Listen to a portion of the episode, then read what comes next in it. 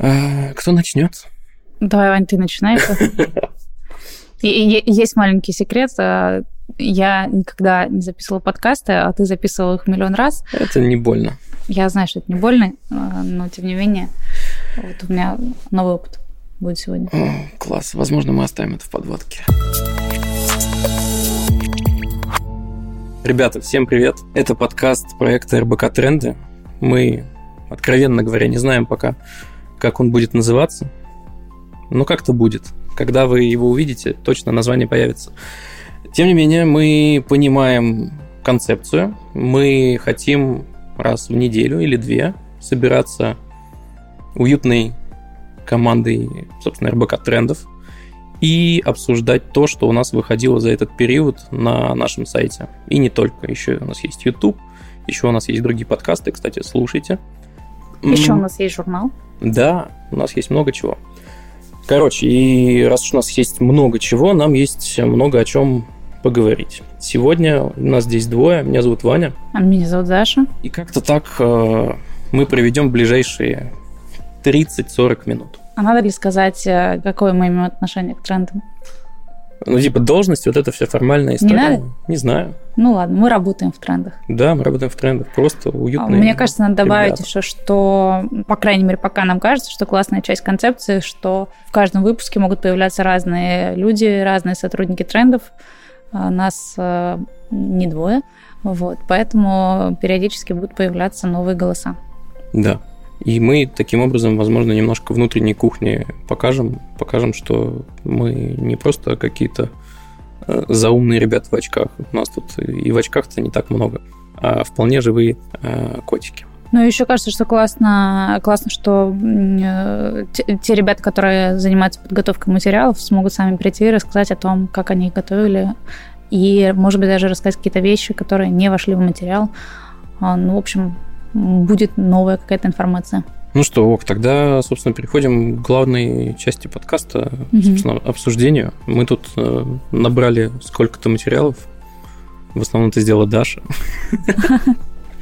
Э, так что давай, открывай. Э, да. А я, а я буду подбрасывать дровишек. У нас есть несколько материалов, которые мы хотим сегодня обсудить. Материалы не так давно выходили на трендах. И вот один материал нам показался очень интересным. Это таблетка от старости, какие стартапы пытаются побороть старение. А, и в нем мы как раз рассказываем, ну, собственно, о стартапах, которые пытаются побороть старение. Но мне показалось очень интересным, а, что в материале идет речь о том, что это классная идея для инвестиций, и э, всякие чуваки в долине и не только э, инвестируют в стартапы, которые э, занимаются вопросами старения. Есть такое ощущение, что с одной стороны, они, наверное, а, занимаясь технологиями, сами а, видят какую-то перспективу в этом ну, направлении. Как будто бы они что-то понимают в этом. Да-да-да, как будто бы они видят точку роста и хотят на этом заработать, но я здесь вижу еще и такой момент, что они не только, наверное, хотят на этом заработать, но и надеются, что они какой-то вклад там в собственное будущее вносят, и что, возможно, они сами не будут стареть. А, в общем, это все очень рядом с ЗОЖем, с биохакингом. А, и мне кажется интересным, что вот, может быть, в первом приближении кажется, что реально чуваки, которые занимаются технологиями, об этом думают больше. Ну, слушай, да, наверное. И, ну, потому что они на переднем крае бы не только технологии, но в технологии мы подразумеваем, вероятно, еще и науку, и исследования, ну, все-все-все. И, короче говоря, будь я Джеффом Безосом, я бы, конечно, хотел пожить-то подольше, потому что, ну, такие возможности у тебя есть. У тебя, в общем-то, есть все. Ты э, запускаешь в космос всякое, у тебя, есть огромная компания. Как бы, естественно, что ты захочешь вложиться в какой-нибудь стартап типа Altus Labs. Типа им э, хорошо жить, им нравится, и они хотят делать это дольше. Ну, мне кажется, там помимо каких-то альтруистических целей и целей ну, изменить будущее, есть очень приземленная вещь. Хочу жить дольше. Не знаю, я хочу, например. Я бы хотел. А мне кажется, что классный там момент про то, что есть шанс изменить будущее. То есть ты не только, ты, возможно, даже сам не будешь жить дольше, да, там никто не отменял пандемии, там, естественно, старость. Тебя будут потом славить в веках, типа того? А, ну, не совсем, но я не знаю, может быть, кому-то важно, что его будут славить в веках, но а, если удастся взломать систему, если удастся сделать так, чтобы люди э, не старели хотя бы какое-то время, на какое-то время дольше, а, мне кажется, это очень сильно повлияет на мироустройство в целом. А, это очень сильно повлияет на экономику, это очень сильно повлияет на экологию, на войны, конце концов. Это очень сильно повлияет, в принципе, на весь мир и на, на планету в целом. Ну, слушай, у нас есть в миниатюре такая пробничек э, Европа, сильно более старая, чем весь остальной мир. Ну, а наши горцы? Ну, у наших горцев немножко иная ситуация, конечно, иное благосостояние, наверное, иная инфраструктура и, и все такое. Эм, короче говоря, я тут упоминал компанию Altos Labs. Она, цитата, изучает процесс старения с целью перепрограммирования клеток человека. Перепрограммирование – это процесс возврата зрелых клеток в состояние стволовых, который позволяет из клеток одной специализации получить клетки с другой функцией. То есть, э, перепрограммируя клетки, э, мы сможем организм омолаживать. Пам-пам. Звучит как магия. Звучит как магия. Для меня лично привлекательно в этом, наверное, даже не продолжительной жизни, а то, что большее количество лет можно будет жить э, без болезней, это чувствовать себя жизни. классно. Да, да, то есть, возможно, это про качество жизни, а не про длительность, не про продолжительность. И это очень классно, это супер. Вот этого бы я ждала. Um...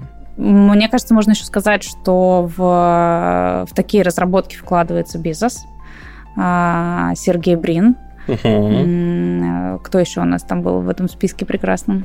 Ну, смотри, помимо прекрасного списка, я точно могу сказать, что есть э, ну, сомнительный список. Uh-huh. В статье упоминается апологет переливания крови. О, да. Есть, короче, такой человек, э, который думает, что если переливать плазму крови, то ты будешь таким образом омолаживать свой организм. Его зовут Джесси Кармазин, выпускник Стэнфордской медицинской школы, прости господи. Там важный есть момент. Да. Это не просто переливание плазмы крови, а это переливание плазмы крови молодых людей. То есть это, это там... Кровь, кровь девственниц. Фу, кровь младенцев. Ты чего? Ну, грубо говоря, это... могут быть не молодыми. Это, короче, я к тому, что это попахивает каким-то магическим мышлением. Да. Ну, то есть это псевдонаучная же история. Да, и, кстати, в этом материале как раз описывается, что этот чувак открыл компанию Амброзия. брал, брал очень, очень много денег, 8 тысяч долларов за процедуру переливания. Потом вышло исследование, которое сказало, что нет, это все псевдонаучно. Он закрыл компанию, открыл другую, потом ту закрыл, снова открыл эту, и теперь он занимается все тем же самым, правда, не за 8 тысяч долларов, а за 5,5. Он делал скидку, а, и теперь говорит, что, ребят, э, я вам ничего не гарантирую, но попробуйте, может быть, у вас это сработает.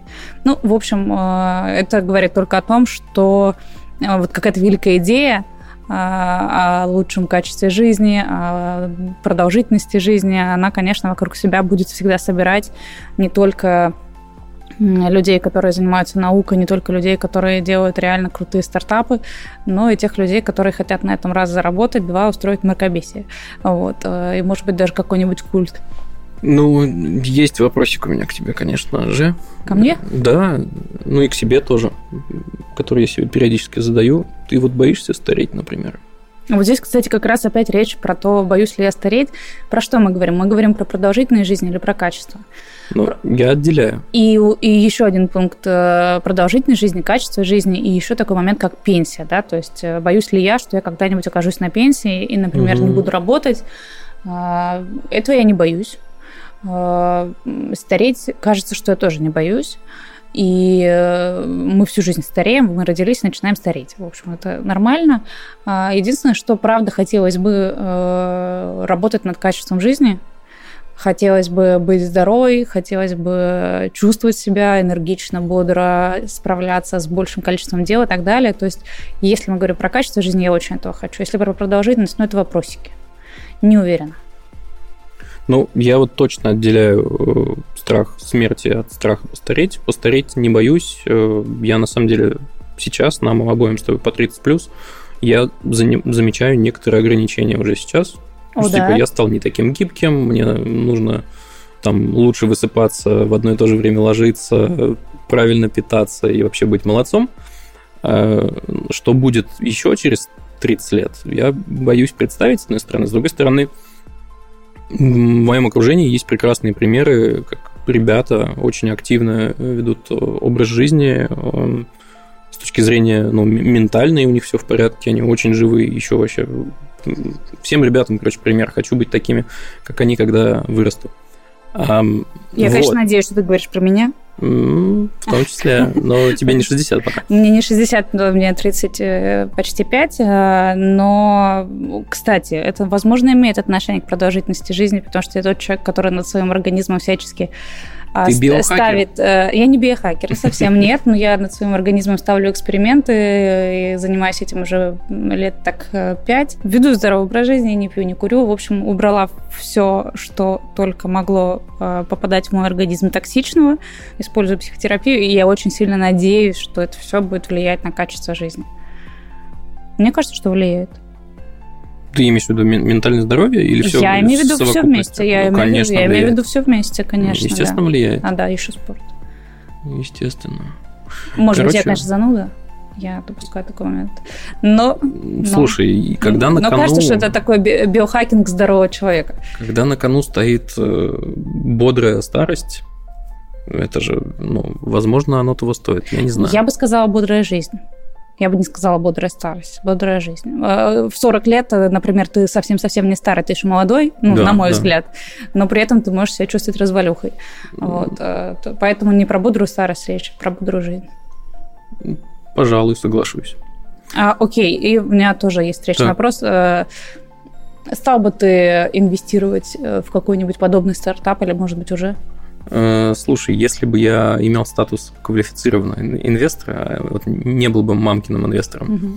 я бы, вероятно, вложился. По-моему, из того, что мне доступно для вложений сейчас на бирже через там некий банк, э, мне пока это недоступно. Я подумываю о том, чтобы такой статус получить, потому что мне все больше становится интересно вложиться во что-то, что не вот сейчас уже работает и приносит деньги – а в то, во что я по-настоящему верю и что, мне кажется, будет перспективно и выстрелит там лет через 5-10. И, к слову, об, об обеспечении там, безбедной, комфортной жизни. Это было бы круто, конечно.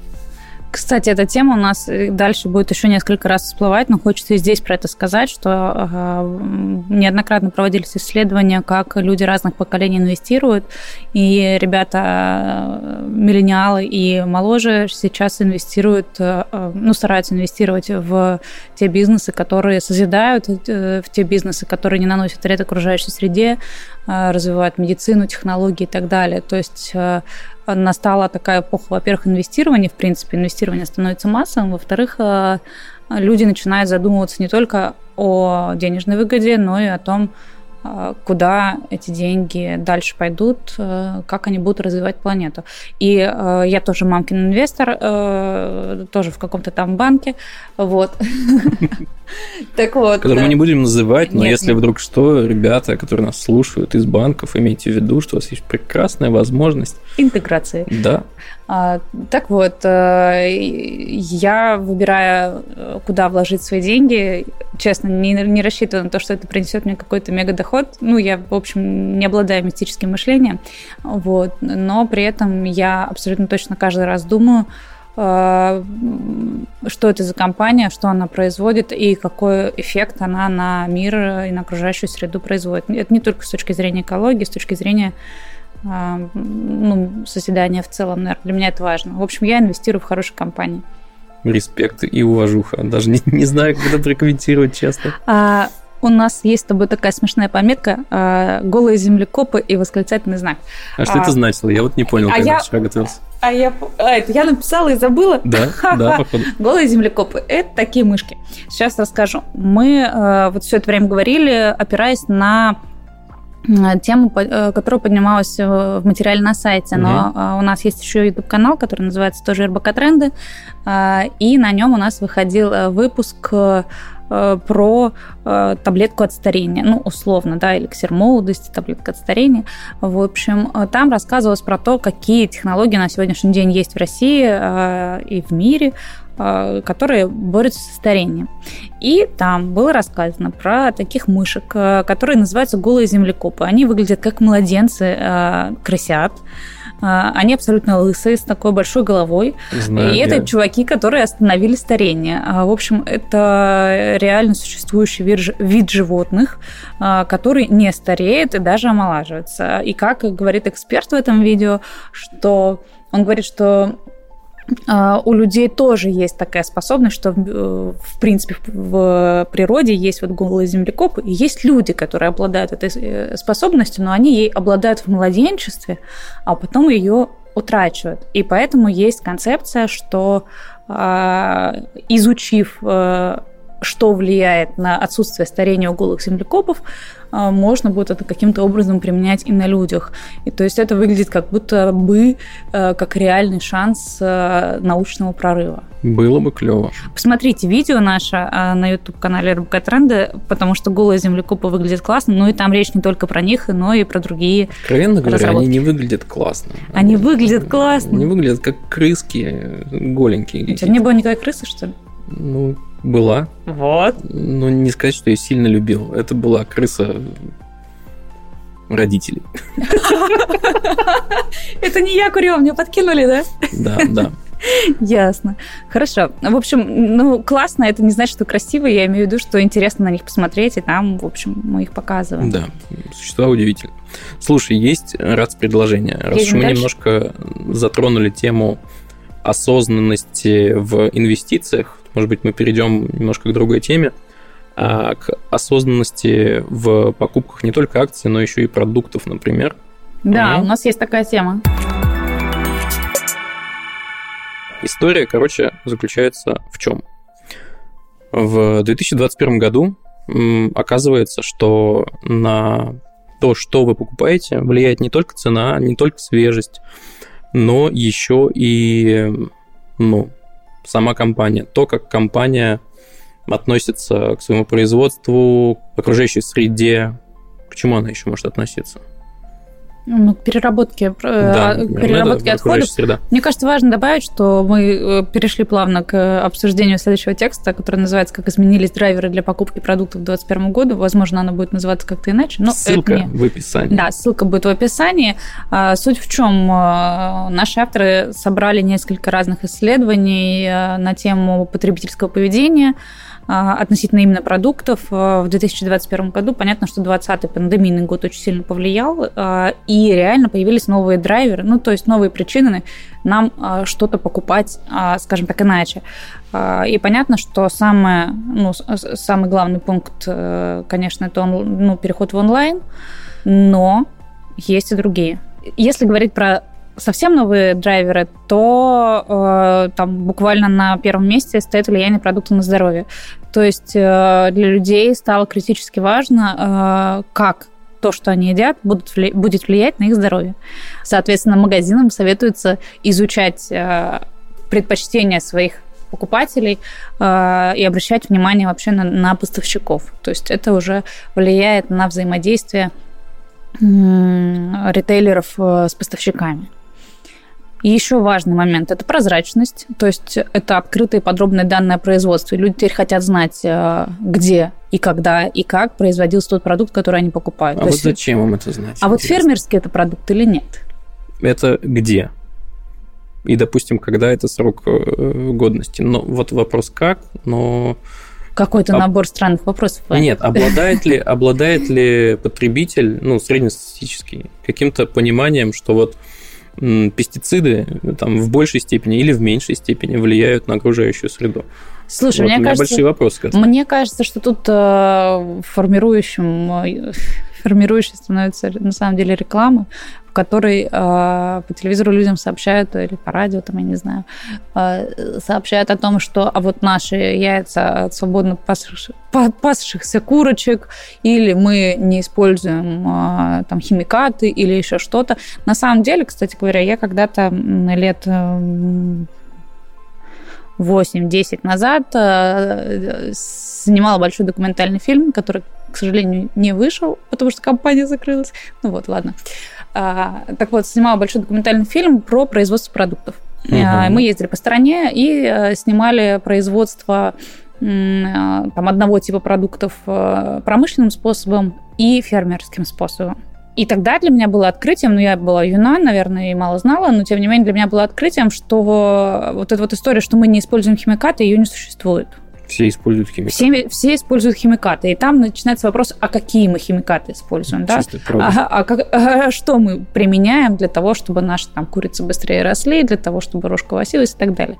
А, и кажется, что тут нужны какие-то дополнительные знания, которые очень просто найти в интернете или там что-то прочитав, а, но кто это будет делать? Да, Большой это вопрос.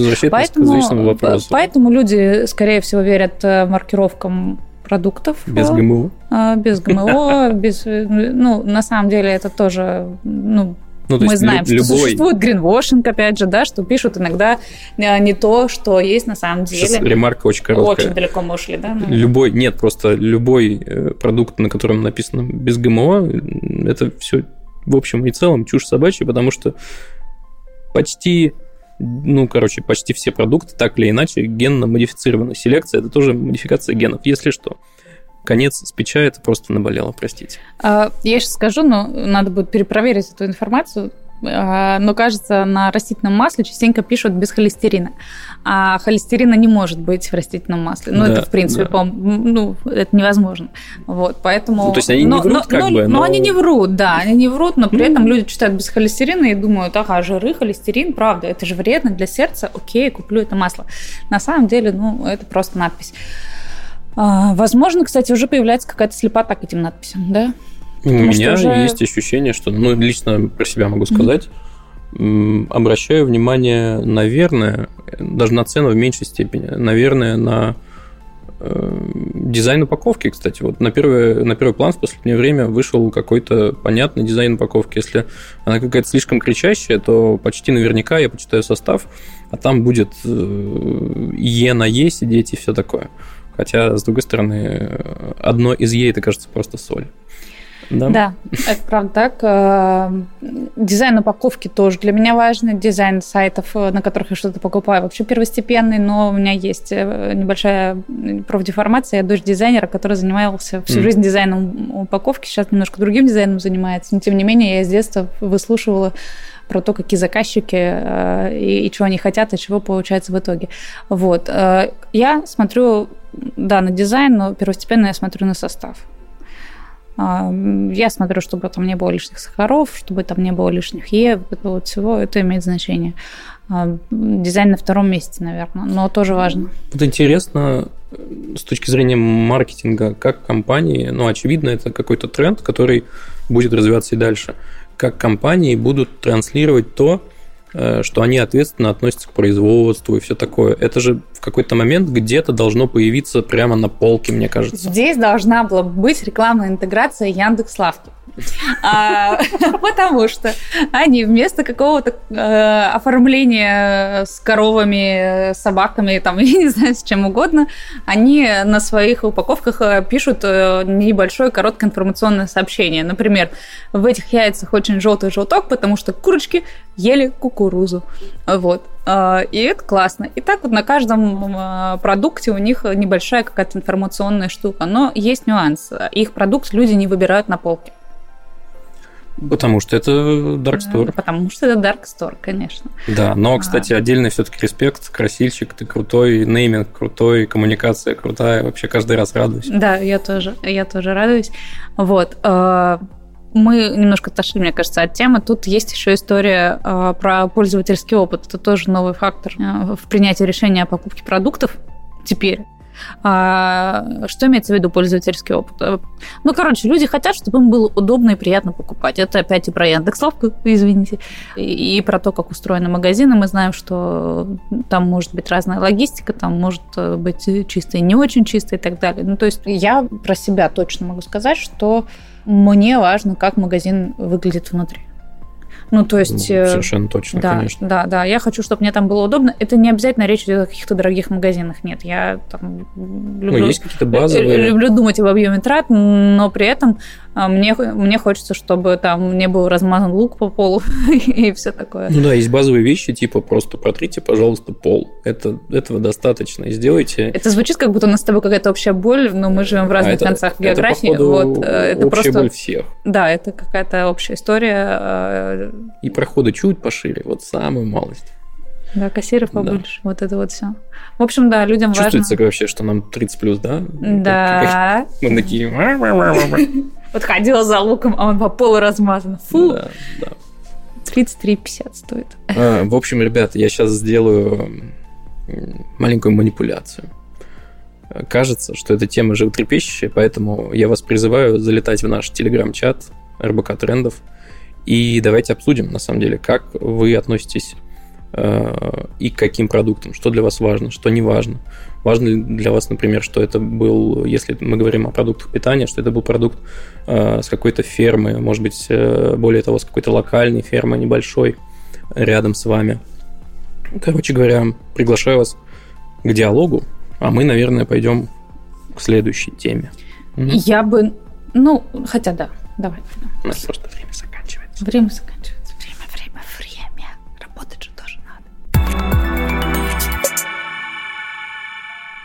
А, к триггерам. Давай. Ну вот история с драйверами покупки, она нас на самом деле плавно подводит к следующей теме. Это триггер. Э, мы написали материал про то, что такое триггеры, как их используют в психологии и маркетинге. Или маркетинге, как лучше. Знают взрослые и дети, маркетинг, а не маркетинг. Я, значит, не взрослый, не ребенок. Ну, в общем. Короче, я знаю, что маркетинг, но, да. но люблю маркетинг. Я, кстати, слышала, как маркетологи говорили маркетинг маркетолог курильщика, возможно, это сказал. Не знаю.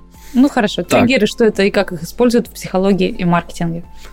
Ну как? А, да как, очень просто используют. Там очень много способов, а, и все они прекрасно описаны в нашем материале. А, тут история в том, что триггер это, какая, это какое-то слово, которое стало ну, общеупотребимым, хотя это термин и кажется, что он уже похож немножечко на гештальт. То есть сначала все, или на депрессию, да, там раньше все говорили, ой, у меня депрессия на любое плохое там свое состояние, потом, значит, всем надо закрывать гештальт, не зная вообще, что это такое, а может быть и зная, да, но я к тому, что а, как будто бы это а, вошло в какую-то такую общую, общую речь. Вот. Тем не менее, это реально существующая штука, которая э, подробно описана в нашем материале, но в целом это дословно переводится как спусковой крючок. Это что-то, что нас побуждает а, каким-то поступкам. А, ну, условно, если я слышу, что лает собака, а меня в детстве покусала собака, я могу а, среагировать испугом. И на самом деле мы живем окруженные триггерами со всех сторон. Это безусловно. бесконечно. Вот. А,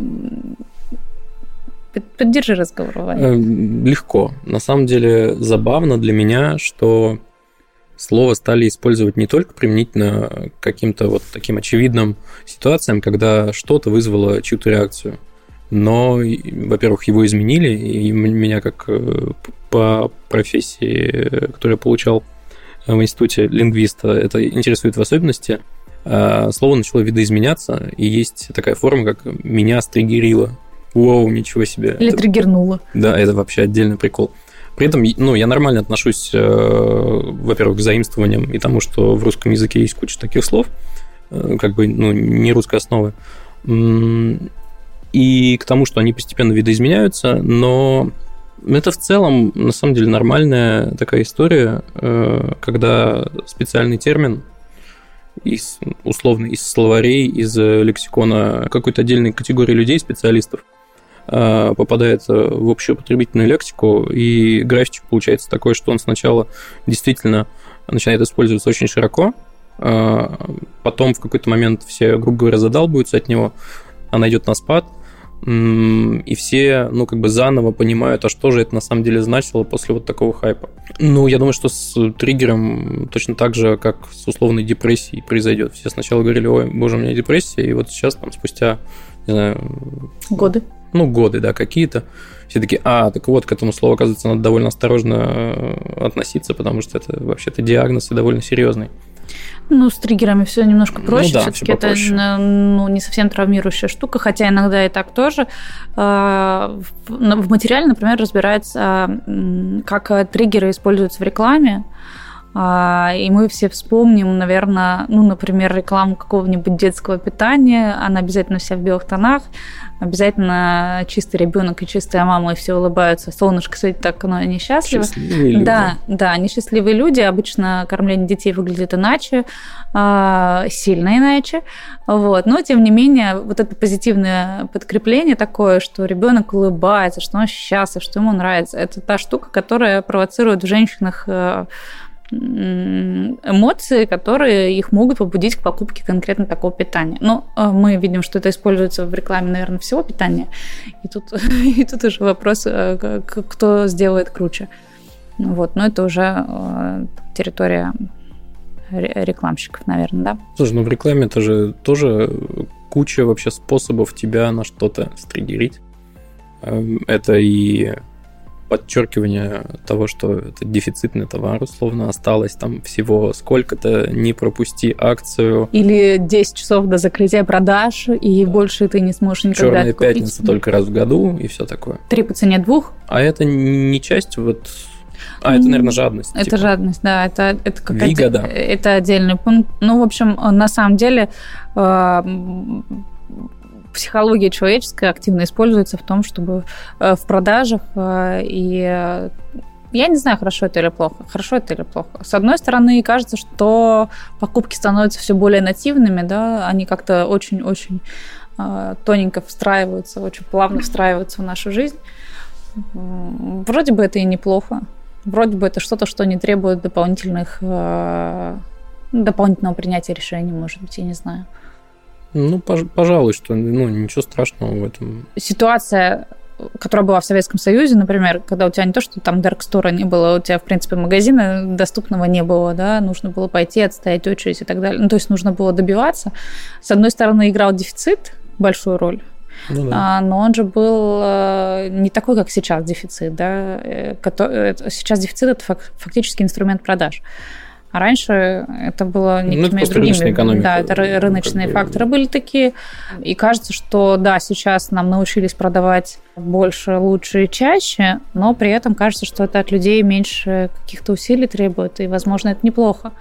А, и, например, с одеждой, кстати говоря, раньше же как было? Осенняя, зимняя, весенняя, летняя коллекция, да, там, может, еще какая-нибудь круизная. Сейчас в общем, спонтанные а, покупки. Сейчас, э, если мы говорим про масс-маркет, например, э, что-нибудь из холдинга Inditex, например, ну, и из других тоже, у них же там 48, что ли, коллекций в году. Ну, в общем, суть в том, что каждые две недели Э, каждые две недели появляется новая коллекция. То есть каждый раз, когда ты заходишь в магазин... Я вообще не в курсе, поэтому для меня это дивный, дивный новый мир, рассказывай, интересно. Вот, так вот, ты, ты каждый раз, заходя в магазин, видишь новые вещи, потому что эти коллекции выпускаются реально раз в две недели. А, это побуждает э, покупать людей бесконечно. То есть ты зашел, купил, э, через две недели ты приходишь, а в моде уже другое. На самом деле немножко по-другому работает. В моде не другое. Мода, она все-таки имеет сезонность, mm. и там чуть более широкий шаг но тем не менее э, мода настолько сейчас пластичной стала, что э, в один тренд можно вписать много-много разных коллекций. В общем, это побуждает людей к бесконечным покупкам. Ну, кстати, э, новый сезон это тоже триггер, да? Пожалуй, что да, новый сезон триггер. Эм, к тому, что есть 48 коллекций в году, и нужно, и можно ходить в магазин и видеть там новое, ты можешь даже в магазин не ходить сейчас. Ты можешь открыть приложение, полистать. Ты можешь его каждый день листать, и будешь, мне кажется, замечать там что-то новое. А ты а обрати внимание, себе обрати внимание, каждый раз, когда ты зайдешь в магазин, э, ну, в приложение какого-то магазина, э, у тебя всегда будет раздел новинки. То есть там не было... Всегда не... будет раздел распродажи. Э, всегда будет раздел распродажи, всегда будет раздел новинки. То есть новинки есть всегда, и это не вранье, это не полугодовой давности новинки. Это то, что привезли две недели назад. Но это исключительно про масс-маркет. В другом ценовом сегменте немножко иная картина, конечно. Ох, ладно. А, что, вечными остаются еще драйверы такие, как страх, секс, любовь и все такое. Оставим это маркетологом, наверное, и перейдем к следующей теме. Ну, мне кажется, хороший вопрос, хорошо это или плохо. Я вот не могу однозначно ответить. Ты, по-моему, тоже не смог. Интересно, что думают слушатели. Тоже не знаю. А, потому что, с одной стороны... Ну, вроде как впаривают, а с другой стороны, вроде как и нет. Ну, ну типа... Вроде как и пусть впаривают, да? Ну да. Ну. ну вроде как удобно. Ну да. Эм, ладненько. Э, раз уж об одежде заговорили. Угу. Угу. Да, точно. У нас э, вышел материал, который называется «Осознанный деним. Что делать с нашими старыми джинсами?» Этот материал а, удивительным образом вообще порвал все чарты, как говорится. Ну, то есть очень-очень много людей Какие-то его прочитали. долбанные сотни тысяч просмотров. Да, вообще это фантастика. Сами не ожидали. Мы не ожидали, но выяснилось, что людям очень интересно, а куда же деть свои старые джинсы? Ты хоть раз задавался этим вопросом? Эм, смотри, как происходит. Давай. Во-первых, я мальчик большой. У меня э, джинсы по естественным причинам живут э, в некоторых местах э, соприкосновения одной штанины с другой меньше, чем мне бы хотелось. Поэтому у меня есть отдельная стопочка была в какой-то момент, где просто отжившие свое джинсы просто доживали свой век. Не знаю, в надежде на что, я не знаю. Надеялся, что они начнут разлагаться? Нет, ну, надеялся, может, они там самозаштопаются. Да, как-то срастутся обратно. Короче, естественно, нет. Ну, просто как-то же... Вот, э, главное мое ощущение, как-то нелепо выкидывать, э, ну, хорошее же... Ну, хорошо. Господи, мне 30. Тебе не 30. 5, мне 35. А, короче говоря, да, э, долгое время лежали. Единственное, что я сделал со своими джинсами однажды, это взял несколько пар, э, раскроил их и сделал из них э, довольно прикольную обивку на старый стул, на сидушку. Выглядит вообще топово. Могу потом фоточку показать. Ага. Вот. Это ну, вот так как-то получилось. А больше я не знаю, что с ними делать, правда. Я помню, что мы были как-то, по-моему, даже с тобой вместе. На пикнике афиши был, по-моему... Левайс. Э, Левайс, да-да-да. И они там что-то рефербришинг, что-то такое. Кастомизации, да. Ну, то есть можно было туда принести свои И там был еще пункт сдачи старых Именно их э, модели, именно их марки, они могли их починить, могли сделать какую-нибудь нашивку. По-моему, можно было просто даже сдать. Можно было типа, просто сдать. А, да. сдать, получить как бы часть цены за то, что ты сдал, и купить у них же там новое. Типа mm того было. А, вот, это вот единственное, что... Единственные два варианта, которые я знал до сих пор. Ну, у меня с джинсами история немножко другая. Ну, у меня есть такая особенность, я набираю и сбрасываю вес периодически, а, и у меня достаточно часто меняется размер. А, при этом, если я нахожу интересную, хорошо сидящую модель, со временем, ну, например, в течение пары лет, у меня накапливается эта модель джинсы в нескольких размерах. Иногда это достаточно широкая линейка. Ну, например, те же самые, кстати, Levi's у меня были от 25 до 31 размера. А, и поэтому, когда в какой-то момент я их накопила, то есть я теперь э, могу худеть и полнеть бесконечно, хотя не хотелось бы, конечно, но это все равно происходит. Так вот, э, если это происходит, у меня всегда есть 501 а, Блин, а у меня 503, я всегда знаю. Просто приходишь, говоришь, 503, такая ширина, такая длина, погнали. Так вот, у меня есть 501 джинсики любого размера. Вот. А, но это не все. Конечно, иногда хочется другие модели, и не хочется целый ряд э, этих моделей иметь, поэтому у меня они не протираются, физического износа, как правило, нет, есть моральный, ну, то есть они мне просто надоедают. А, я э, поступаю с ними двумя способами. Во-первых, я их отдаю всем, э, кто в этом может нуждаться. Это могут быть знакомые люди, это могут быть незнакомые люди. А, плюс у меня есть подруга, которая занимается пошивом игрушек, и она их шьет о счастье из джинсы. Поэтому периодически можно ей отдать э, джинсы, и она найдет, как э, их применить. А, в материале Угу. говорится о том, что почему вообще важно, почему мы вообще обсуждаем, что делать с джинсами, да? А, потому что производство джинсов, как и в принципе джинс, как и в принципе любой другой одежды, это процесс, который наносит вред экология. Потому что хлопок потому что это хлопок, э, и там вопросы, как его утилизировать, и там вопрос о применении красителей, которые являются угу. химикатами и так далее. Транспортировка, логистика, там, в общем, много чего заложено. Но, ладно, транспортировка, логистика заложена в любую вещь. Но если мы говорим все-таки про джинсы, а, то есть много способов, что с ними можно сделать, и эти все способы описаны в нашем материале. Там еще а, мы немножко накинули. Да, еще мы немножко накинули. Но на самом деле, в, я немножко сп- спойлер сделаю, а, там говорится о том, что все-таки самое правильное действие в отношении изжившихся джинс это все-таки передать их кому-то, кто в них нуждается, а, либо сделать из них ну, какой-то не ну, знаю, игрушку. Другую жизнь дать им и вообще другое Обивку для мебели и так далее, потому что это очень хороший материал, износостойкий, но при этом его не очень удобно использовать для, ну, для ветоши э, и для каких-то таких вот э, на тряпке, короче, не вот, впустишь кстати, стекло, ими не протрешь. Кстати, вот. я знаю, например, что делать э, с эм, сотней плюс моих футболок так вышло, что у меня футболок просто море. О, Господи. А я тоже менялся в размерах периодически. У меня есть старые футболки, новые футболки, футболки, которые я люблю, футболки, которые по какой-то причине мне разонравились. Короче, вот из них ветошь идеальная. Ну, это футбол. Потому что они мягенькие, а с джинса, так не получится. Джинса отличается тем, что она практически не впитывает влагу, поэтому ее нельзя использовать э, ну, на тряпке. Да, нельзя. Да. Но можно сделать из нее что-нибудь полезное, да. А, и, кстати, недавно у компании Levi's э, запустился проект Reuse Recycle Levi's. И в магазинах э, бренда установили контейнер, который называется Levi's Recycle Boxes. И туда можно отнести изделие из денима.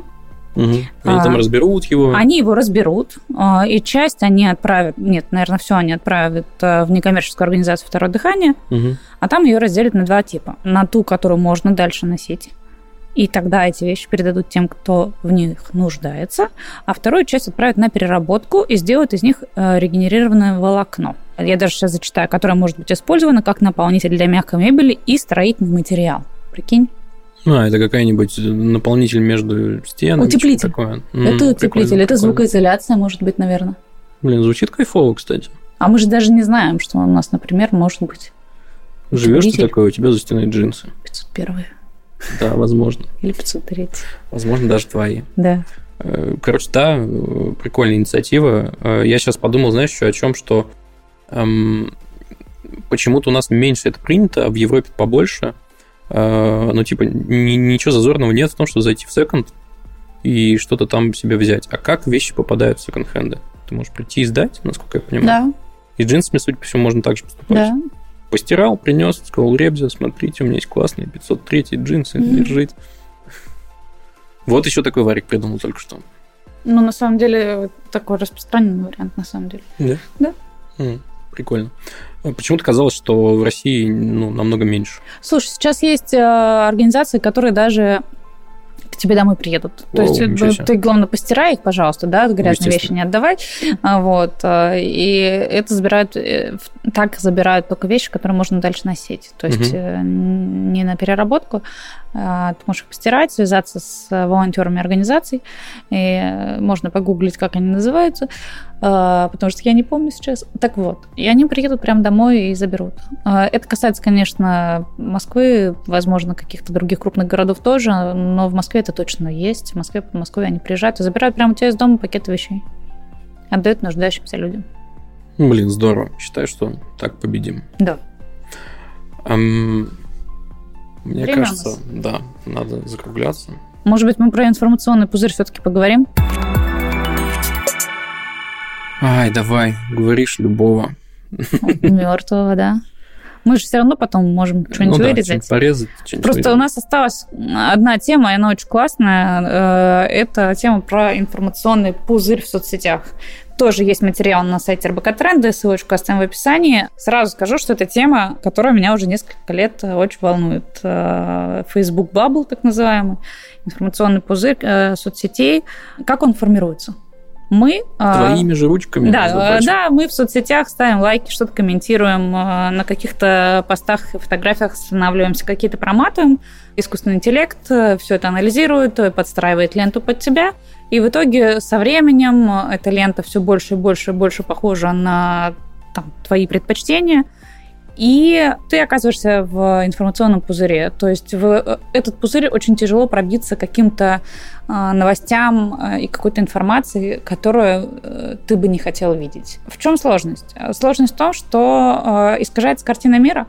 Это, конечно, речь про тех людей, которые активно сидят в соцсетях. Есть э, люди, которые не пользуются соцсетями, есть старшее поколение, которое там, может быть, пользуется, но не очень активно.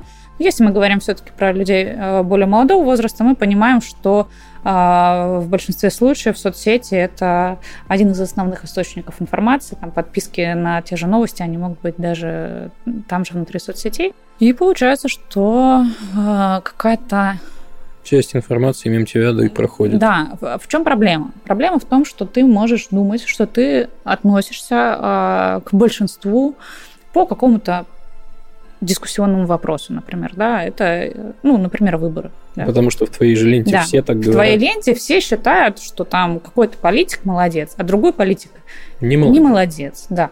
И тебе кажется, что ты, э, ну, ты вместе, ты в стае, все ну, думают так же, как, как и ты. Как Потом ты приходишь на выборы, голосуешь и понимаешь, что почему-то за твоего э, кандидата проголосовали, например, там, не знаю, 10%.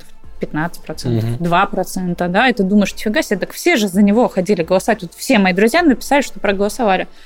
И кажется, что вот там кого-то обманули. А, ну, мы не будем говорить о том, где кого обманывают на выборах, но суть в том, что это хороший пример э, того, как э, этот пузырь может на нас влиять и как мы можем заблуждаться в некоторых вопросах. Слушай, все так. Другое дело, что как будто бы для меня инструменты асинхронно. Смотри, за тем, что тебе нравится, следит миллион метрик. Ну, то есть все, что обвешено, сколько ты времени задержался на картинке, там, э, долго ли ты нажимал на лайк, э, нажал ли вообще на лайк, сколько ты комментов оставлял, кому, в какое время. Все это ну, где-то хранится на серверах какой-то компании. И, если что, не питайте иллюзий, так оно и есть.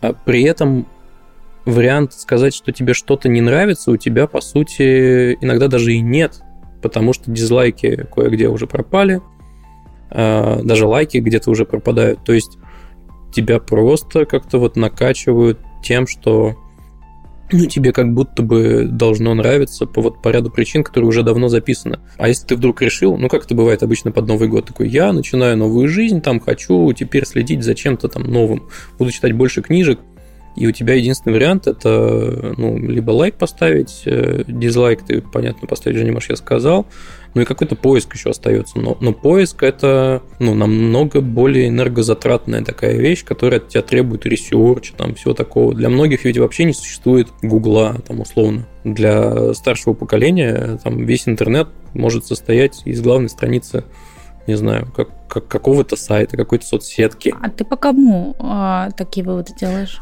По э, ну, личным родственникам моим. По родителям? Ну да. У меня просто родители пользуются интернетом. Ну, видишь, кто как. А некоторые очень даже активно это, видимо, пользуются. Мой, да, это э, личный опыт. Твой bubble. Маленький, да твой bubble. А, слушай, я на самом деле, когда поняла, что Facebook bubble, ну, Facebook bubble это просто термин, это не да, обязательно да, речь про... Да, да, это просто термин такой. А, когда я поняла, что он вообще существует, э, я стала внимательно относиться к тому, что у меня происходит в социальных сетях и начала делать то, что описано в этом материале как рецепт, не зная того, что это рецепт. В общем, смысл в чем? Я, не, ну, как у меня некоторые люди, конечно же, не устраивают э, в социальных сетях, и эти люди могут быть даже моими там друзьями и знакомыми, и я могу в какой-то момент понять, что там мы, ну, как, как друзья и знакомые, да, мы можем десятилетиями не видеться, но мы там друг у друга в друзьях, и кажется, что мы там существуем в жизни друг друга.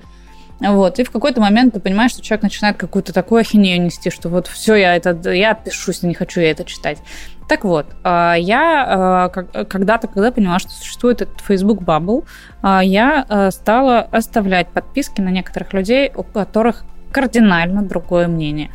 Чисто чтобы понимать, что существует альтернатива? Э, ну, чтобы понимать, что существует альтернатива, ну, понимаешь, мы работаем в медиа, и мы по умолчанию знаем, что альтернатива ну, существует, ну, да, мы немножко деформированы в этом смысле люди не только для того, чтобы понимать, что существует альтернатива, а чтобы вот этот э, бабл сделать чуть-чуть не таким гладеньким, да, то есть чтобы туда все-таки попадала какая-то другая точка зрения, и у меня, правда, остаются подписки на некоторое количество людей, посты которых совсем-совсем выбиваются из моей картины мира. Я знаю, что, в общем, я думаю иначе, но мне кажется, что это нужно для того, чтобы а, сохранять э, вот э, какие-то представления о том вообще, как жизнь устроена, да. Хотя работа в медиа, конечно, накладывает. Слушай, но тут э, важно подчеркнуть, что может быть другое мнение, но оно должно быть, конечно, аргументированным, потому что если это просто какого-то трололо толка высказывания без аргументации, без всего, ну, вообще, без сожаления, просто сразу в бан нафиг э, пока. Тех, у кого есть аргументация, тех, с кем интересно подискутировать даже иногда, вообще кайф. Оставляю тоже. Но по большей этой части люди просто что-то вбрасывают. Ну, видишь, многим важно высказаться, а продолжить дискуссию не важно. Вот в чем прикол. И нервничать из-за них почему-то не хочется. Это, к слову, о первой нашей теме.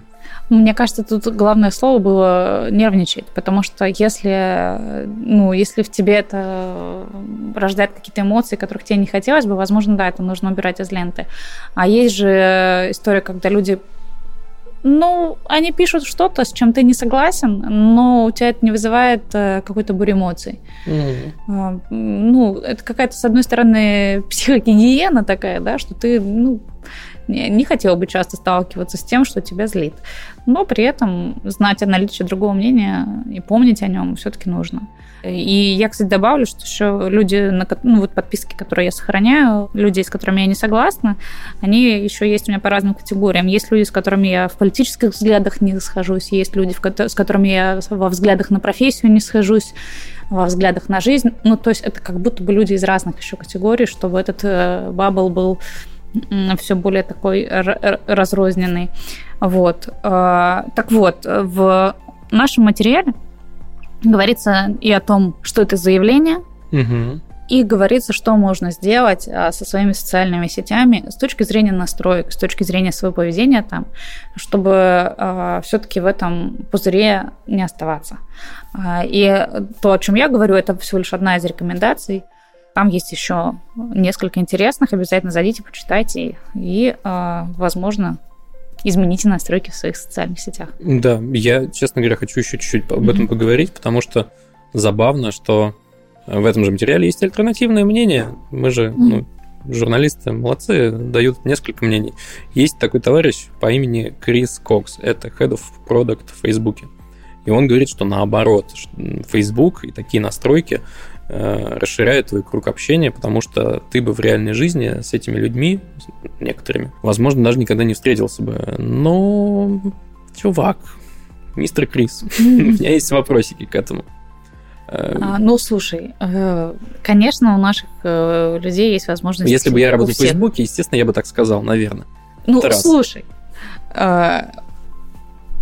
кто там, Брэдли Купер бросил Ирину Шейк, и ему потом обрушили Фейсбук. Ой, нет, ему обрушили Инстаграм потом. Туда налетела толпа вообще ее поклонниц русскоязычных и начала писать, на кого ты ее бросил, гадина? Какой ужас. Что да? бывает? Да, да, то есть э, как классно, что я в своем же, бабле вообще э, нахожусь. Периодически всплывают же новости, как э, какие-то иностранные звезды мировые что-то сделали, российской общественности это не понравилось, они пришли и начали там на русском языке ему писать, что он там нехороший человек, редиска. Вот. Мне кажется, что это не расширяет круг общения людей, это просто способ позабавиться, скорее всего. А, да, мы можем подписаться на звезд, э, на, там, я не знаю, на политиков, э, на художников, э, смотреть, как это они живут. Это иллюзия общения, это а. односторонняя очень связь Да, нет, нет ощущения, что там речь про какую-то жизнь, которую ты мог бы примерить на себя и как-то себя с ней соотнести. А вот когда твой одноклассник пишет, что он что-то сделал, то ты уже можешь как-то подумать о том, что это может к твоей жизни иметь отношение. Да. Поэтому аргумент э, чувака из Фейсбука хорош, но нет. Что ж, на том, судя по всему, мы и заканчиваем. Еще раз призываю вас в наш телеграм-чат как некую максимально короткую форму общения с минимальной дистанцией. Расскажите, как вам этот пилотный выпуск? Э, нужно ли записывать еще? Спойлер, мы все равно будем записывать еще. Угу. Эм, потому что нам самим нравится. Э, ставьте нам лайки, оценки, подписывайтесь на многочисленные подкасты РБК Трендов и РБК вообще. Про Телеграм-чат я бы добавила, что он привязан к Телеграм-каналу РБК Тренды. Да.